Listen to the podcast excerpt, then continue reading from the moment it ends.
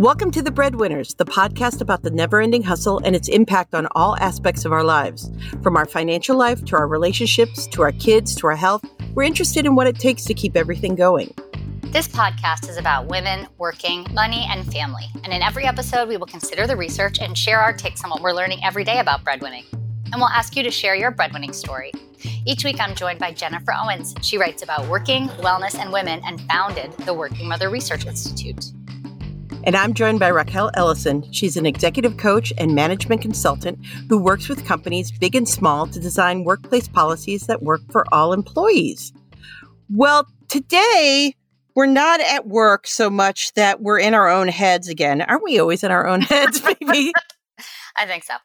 I think that's really quite true. And we're talking about a concept that, uh, geez, I feel like it it's from the book, Gail Sheehy's book, Passages, which I feel like like has followed me through my life. Like it's always been there. And it was seminal when it came out. And I think it influences a lot of discussions around just just how we we view our lives.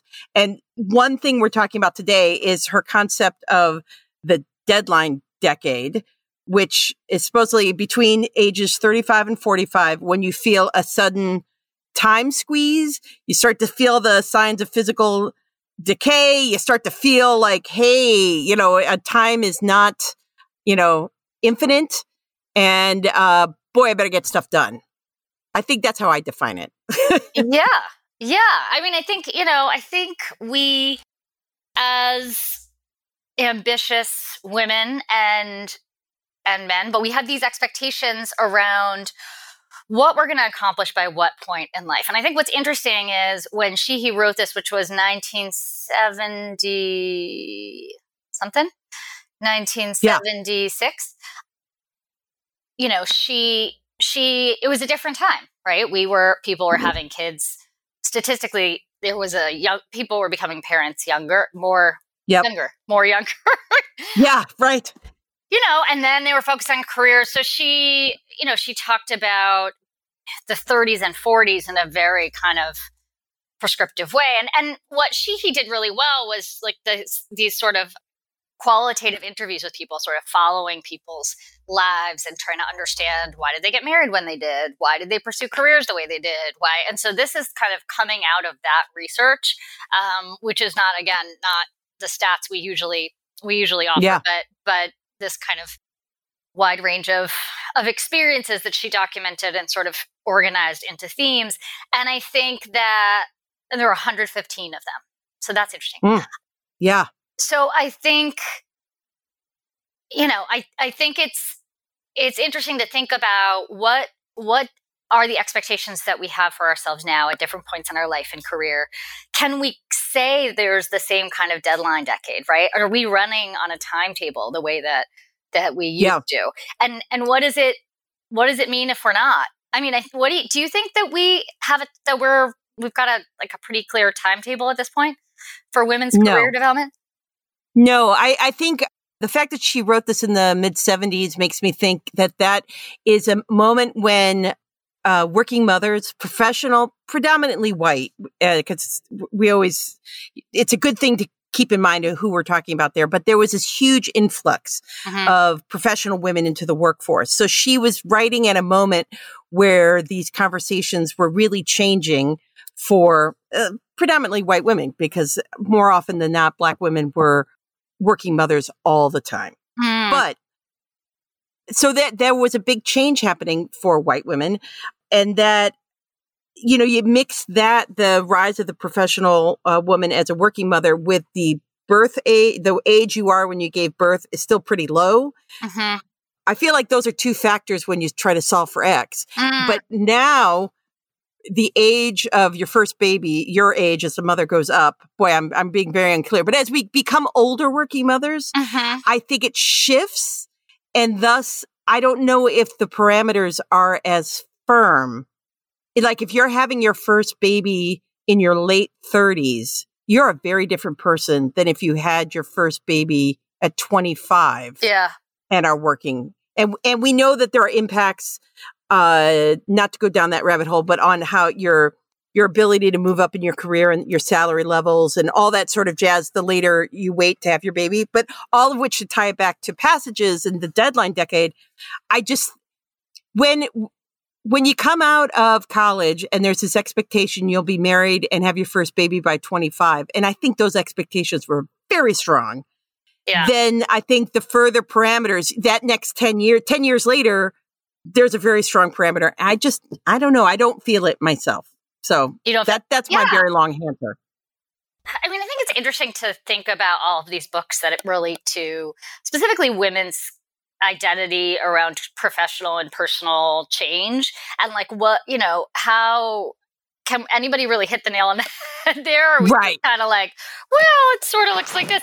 But there was somebody um, in 1990, Mary Catherine Bateson followed five women and through divorce through job change through job loss through all these different things and she's she wrote a book called composing a life which i think to me feels a little bit more spot on which is you know we have these expectations of ourselves around these different decades and what we should accomplish by when and i think on facebook yeah. you know i was thinking about i was looking through facebook the other day and i was thinking about looking through the friends that I amassed over the years. And yeah. I was like, and I remember like one of them I met in the first year of grad school. She was just out of college. I was not. I, I had had a little break, but she was just out of college and so and young and and and like new to everything. And then I saw I like went by her Facebook page and she's like got these big kids now and she's a grown up. And you like I think you just yeah. see, you see these different decades play themselves out on social media at this. And it seems like there is like you know people because we have these online personas, I think it does seem to fit this kind of deadline decade idea, right? That there are certain decades that we focus on. You know, here I am at my graduation. Here I am from grad right. school. Here I am with my first baby. Here I am, like with my, you know, with the on my on the job that I really like yeah. or is important. So I think you know I think we see those kind of divisions online, but I think when you when you look at when you think about something like composing a life, when you think about something where like people just go in and out of of different experiences and different phases and it it's just so not linear. Yes. Yes, because I definitely feel that, you know, I totally admit to, you know, envy like somebody has more of something you thought you wanted, mm. or definitely there was definitely that that deadline pressure when I wanted to have babies. I mean, you feel that yeah. biological deadline is there. And, um, you know, do, you, do you have the partner you want to do it with? Are you going to do it with a partner? You know, and right. all those decisions that are big at that moment. And I think as, as life markers, I, I think, I don't know if that I put them all together as a timed decade life stage, but I think part of that is because that timed decade is actually now like 30 years. You know, like, right? like we're always going to be working. It's never going to end. Right. It's something where, especially considering that we're probably all going to be working a very long time. Yeah. That when she was writing in the 70s, it might have still, and I'm making a, you know, an assumption there, but it might have been still the assumption that uh, you'd work then you get to a certain point and you're the manager and then you can cruise into retirement and you're retired you know i just right. don't think that especially now with the, what's happening with the economy, it's it only keeps adding more stones to the pot that right. you know that we are going to have to keep you know trying to hold that pot up before it all spills over and we're yeah i mean does it what i'm sort of trying to figure out is like how does it serve us as as ambitious career women with families like how does it serve us to kind of think there's a timetable like i wonder Ooh. you know like what what it's a super coachy question, but you know, do we is it just another way that we're putting pressure on ourselves? Oh yeah. And just like another, I mean, right, but but why? Like I I think, you know, I mean it, it it makes me uh, because we're very good girls because we've been because we were brought up in an era as we were discussing about music choices earlier today yeah. you are a little younger than i am and so but we still come up with that age of and this is a fascination that I have of being there was a reawakening especially in the 70s when I was a kid of like girls can do it. Right. And there was a lot, you know, my my husband who's the exact same age as I am, um, will, you know, say that it's like everything in the 70s was like, you know, wah wah to the boy. It was always the girl that won and and oh, um, yeah. And and it's you see it today and awesome, great, you know, girls can do it, girls can do it. And then I always wonder it, then it becomes a language at some point when you're in your career you start out. Then it's all about you need to take more room at the table. You need to learn how to negotiate. It's this whole like mindset that we are somehow uh struggling in being the best, but we were told up and through like I don't know, till we were 18 that we were great and girl power and all anyways, I think part of that girl power or whatnot then is well and then you'll do great in college and then you're going to get the job and you're going to do all these great things and so when life becomes way more complicated because who hasn't stepped off the college? You they hand you your degree and then you're like now what? It's like the people mover and you're like you're stopped and and now you have to figure it out. There's no there's no conveyor belt that you're on and i i think that's I mean, imagine that you've spent like 22 years of your life achieving on a linear line and then all of a sudden the line breaks apart. That's my metaphor right here. I think that's what makes it hard to put it all together. So yes, you come off the, the, the people mover of the linear life right through college, and then all of a sudden you're standing with your diploma, and it's it's no longer linear. Right. Right. I, I just what I what I am so curious about is again, why do we think why do we tell ourselves it's linear? What's the right. point? Like this researcher Philip Moen Philip, her name's Phyllis. Sorry, Phyllis.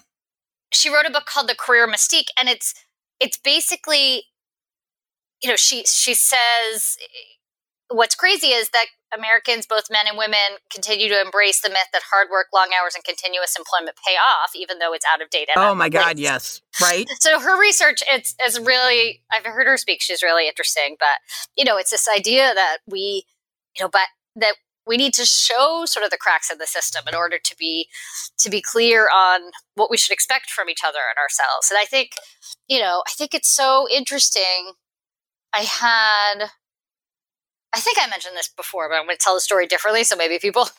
but I, you know, when I coached, when I coached parents, new parents in a, you know, after they came back to work, and as I think I said before, I mean, what I would see is 90% of the time, the people having the hardest time had women of a different generation as their boss and felt like, yeah, you know, felt like they you know that this generation this new generation with parental leave and all this stuff was like living the high life and they had to you know walk to school in the snow with the baby i don't know like yeah. you know and, uphill both ways yes and uh yeah and i think and so and this you know the new mom said to me like i don't want to make all the choices that my boss made. My boss is divorced and she's like, she seems mm-hmm. tired and she had to take a break from the workforce and now she's back.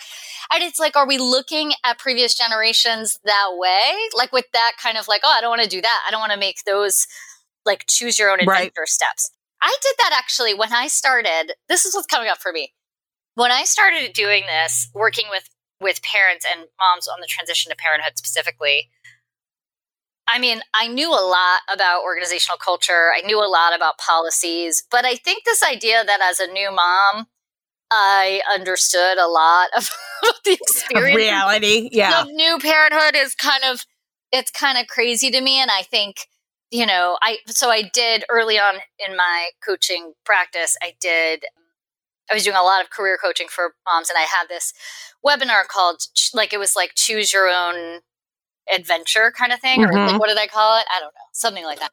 But it was like this idea that you could make these choices, and then you know, and if you think about, you know, if you if you with the right framework, like if you think about it, you basically can like choose which door to go to, and it's going to lead you to the next thing, right? And so, like, right, this woman who just had a baby was like, I I don't like the adventure she chose.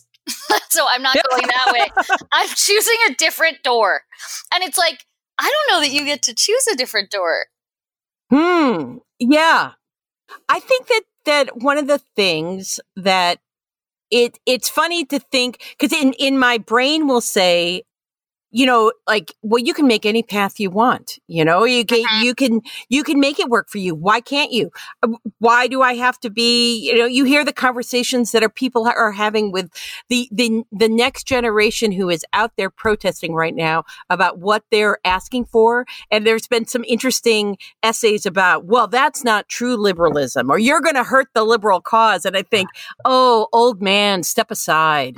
and I feel the same way with this with with this, like you can change, but then your your heart will go, oh, will ache for something that either is gendered or society has put into your head that this is the this is what is right. Your family, you know, like I'm a single mom and I I am very happy being a single mom and you show up at the family event and somehow you feel pressure because you didn't bring a partner with you. You know, whatever those scenarios are right. that you walk into, or there's a job ahead of you, you know, above you, and that you get approached to apply for it, and you think, nah, I don't. Um, I'm I'm good, and but then you think, oh, geez, you know, like I'll never, whatever, and which that's been a whole thing with um, the career lattice. I was versus, just thinking you know, about career lattice. Right? I, I, feel like why? I mean, it's a great book. Go ahead. You can talk about. Yeah. Oh no, but uh, well, go right ahead. And That you know what I always took took away from that. That you know, do we have to think about careers as ladders? That's a really like you know manly way of thinking about things. We always achieve the next step.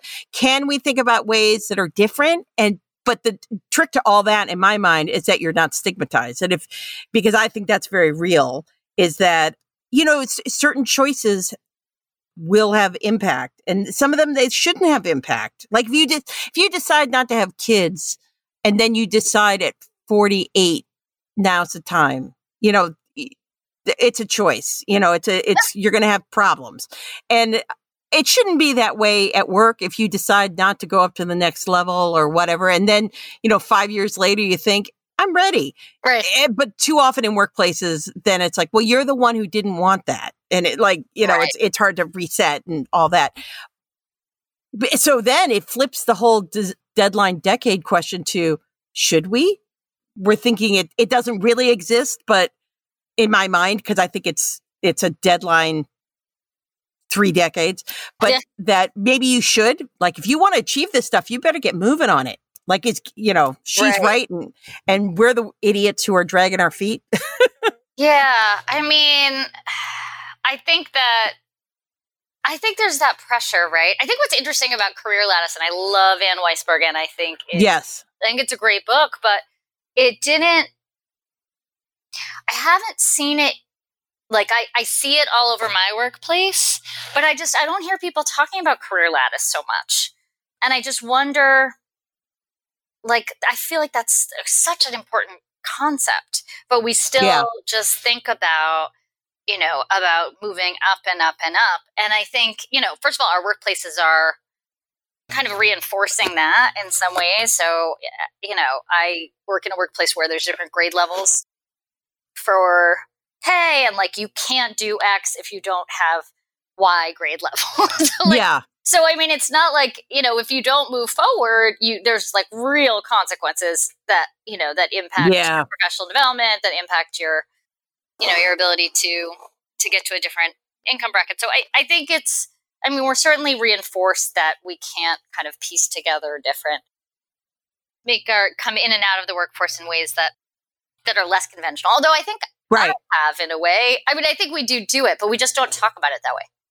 Yeah, yeah. And I think how many times I think nowadays um, we're all getting laid off all the time. Sure, that's happening. And and I don't I think in the 70s, I remember being a kid and downsizing. I remember the rise of that phrase. And it was yeah. I grew up in a I hope they don't still call it the Rust Belt, but where the car manufacturing was and the steel manufacturing was, and they would come through and they would downsize. Well, nowadays it's it can come it, it, was they do it right before the end of the year or right before the mm-hmm. fiscal year and all that and even even like 20 years ago had realized that that was the case that was happening all over the place like in publishing and advertising that um, it's either they would lose a client and lay people off or you do it on the fiscal, you know, for a quarter and you clean up the books and all that. Nowadays, it it seems to happen like every day, you Yeah. know, Yeah. and and that in the 70s it was much more it, it was also way more union uh, representation in the 70s Right.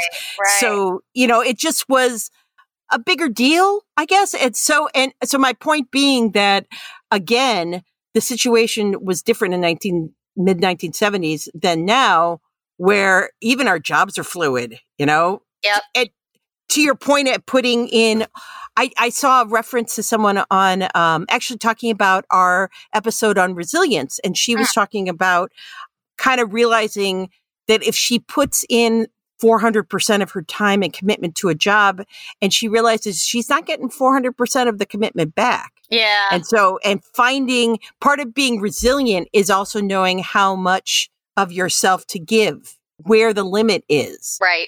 So I don't know. I think um I also there you go. Another thing about the mid seventies is that um, we didn't have email and Right. texting. Right. Right. I mean, I think I you know, and I think we we certainly do now. We have the 24/7 work culture. We've got, you know, we've got things beeping and emails coming through at all times. I mean, I think it's just a different it's hard to compare to incredibly different times. um, yeah, with regards to what does it mean to be committed to a job. I mean, I think my mom, and we are going to talk about talk to our moms at some point, right? at some point we'll get our act together. we will. But you know, she for her, I like when I was younger, and I'm and I know before in her career, you know, she just you stayed for the meetings, you stayed late. Like it really was FaceTime. There wasn't there Yeah. wasn't another way of it wasn't even proving yourself. It was just like we're you're not going to take the work home really. Like I just it Yeah. felt like it was a very different way of of moving up Well, so tell me, do you think are you in the? Uh, do you feel like you're under a deadline right now? yes You do. Okay. I do. I do. I mean, I think, you know, I, I honestly think I always have. And it's something like I really wanted to graduate college the year, like I really didn't want to take a year off because, like, I didn't want to graduate college a year later Late, right? you yeah. know, and then like was the dumbest thing in the world. And you know, and then I think I had a very clear timeline of when I wanted to have kids because of health issues in my family. Yeah. And you know, was it was it necessary? Was it realistic? You know, to really like factor that in. And I, I don't know, but I definitely thought about that. I definitely wanted, you know, certain kind of career level Yeah. in my life. So like I think but you know, I'm working against it because I think what I've learned very well is that just nothing is linear and it is about kind of a collage of a life that like hopefully you end up with like the right pictures in the right places. Right. Um, nice. But I think, you know, I, I, I still think it's a challenge. Like I definitely the, the deadline You feel it. You I do. do. And it's interesting. You know, I had a work situation where I was working with somebody on a business and she was 10 years older than me at the time. And her, well, still 10 years older than me. Um, but it- we were 10 years apart. She, you know, she had a career that was really up and running. Mine was coming up. And she really wanted to work on this business.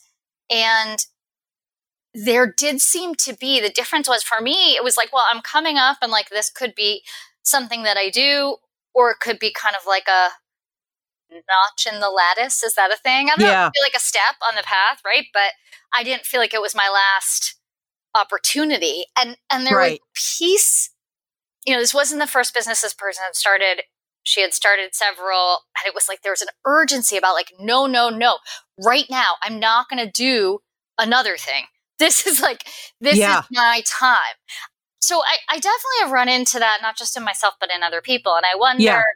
you know but i have i certainly have friends who have like you know who were 10 15 years older than that woman that I worked with yeah jumped into a startup and you know and a business and got it off the ground. So I feel like we just have these expectations of how and what our lives should be like and it's kind of Yeah. about how do you push back against those um, and kind of recognize that like you just have to put one foot in front of the other. Right.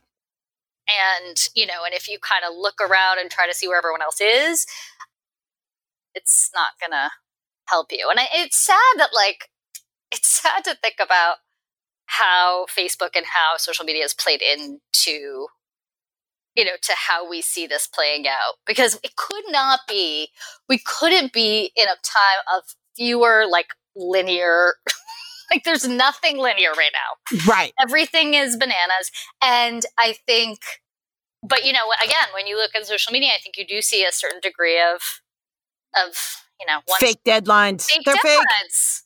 you know so i think fake booking right i think that's Yeah. a different concept but related and that like you know we don't really show what's actually going on and i think that i think that kind of makes us think there's something else we should be doing you know there's the fomo of facebook Yeah, for sure. Well, I would love to hear if any of our listeners feel that they're on the deadline and what the pandemic has done to the deadline. That if they a ever, question that I didn't feel like we could answer today, but I think we Yeah. should revisit it. Yeah, for sure.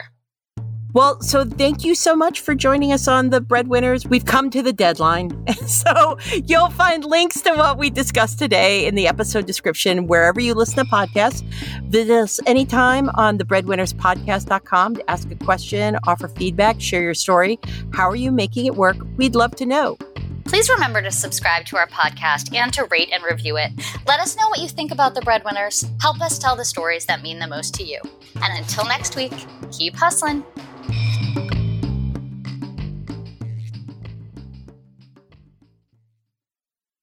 This podcast is part of the Sound Advice FM network. Sound Advice FM, women's voices amplified.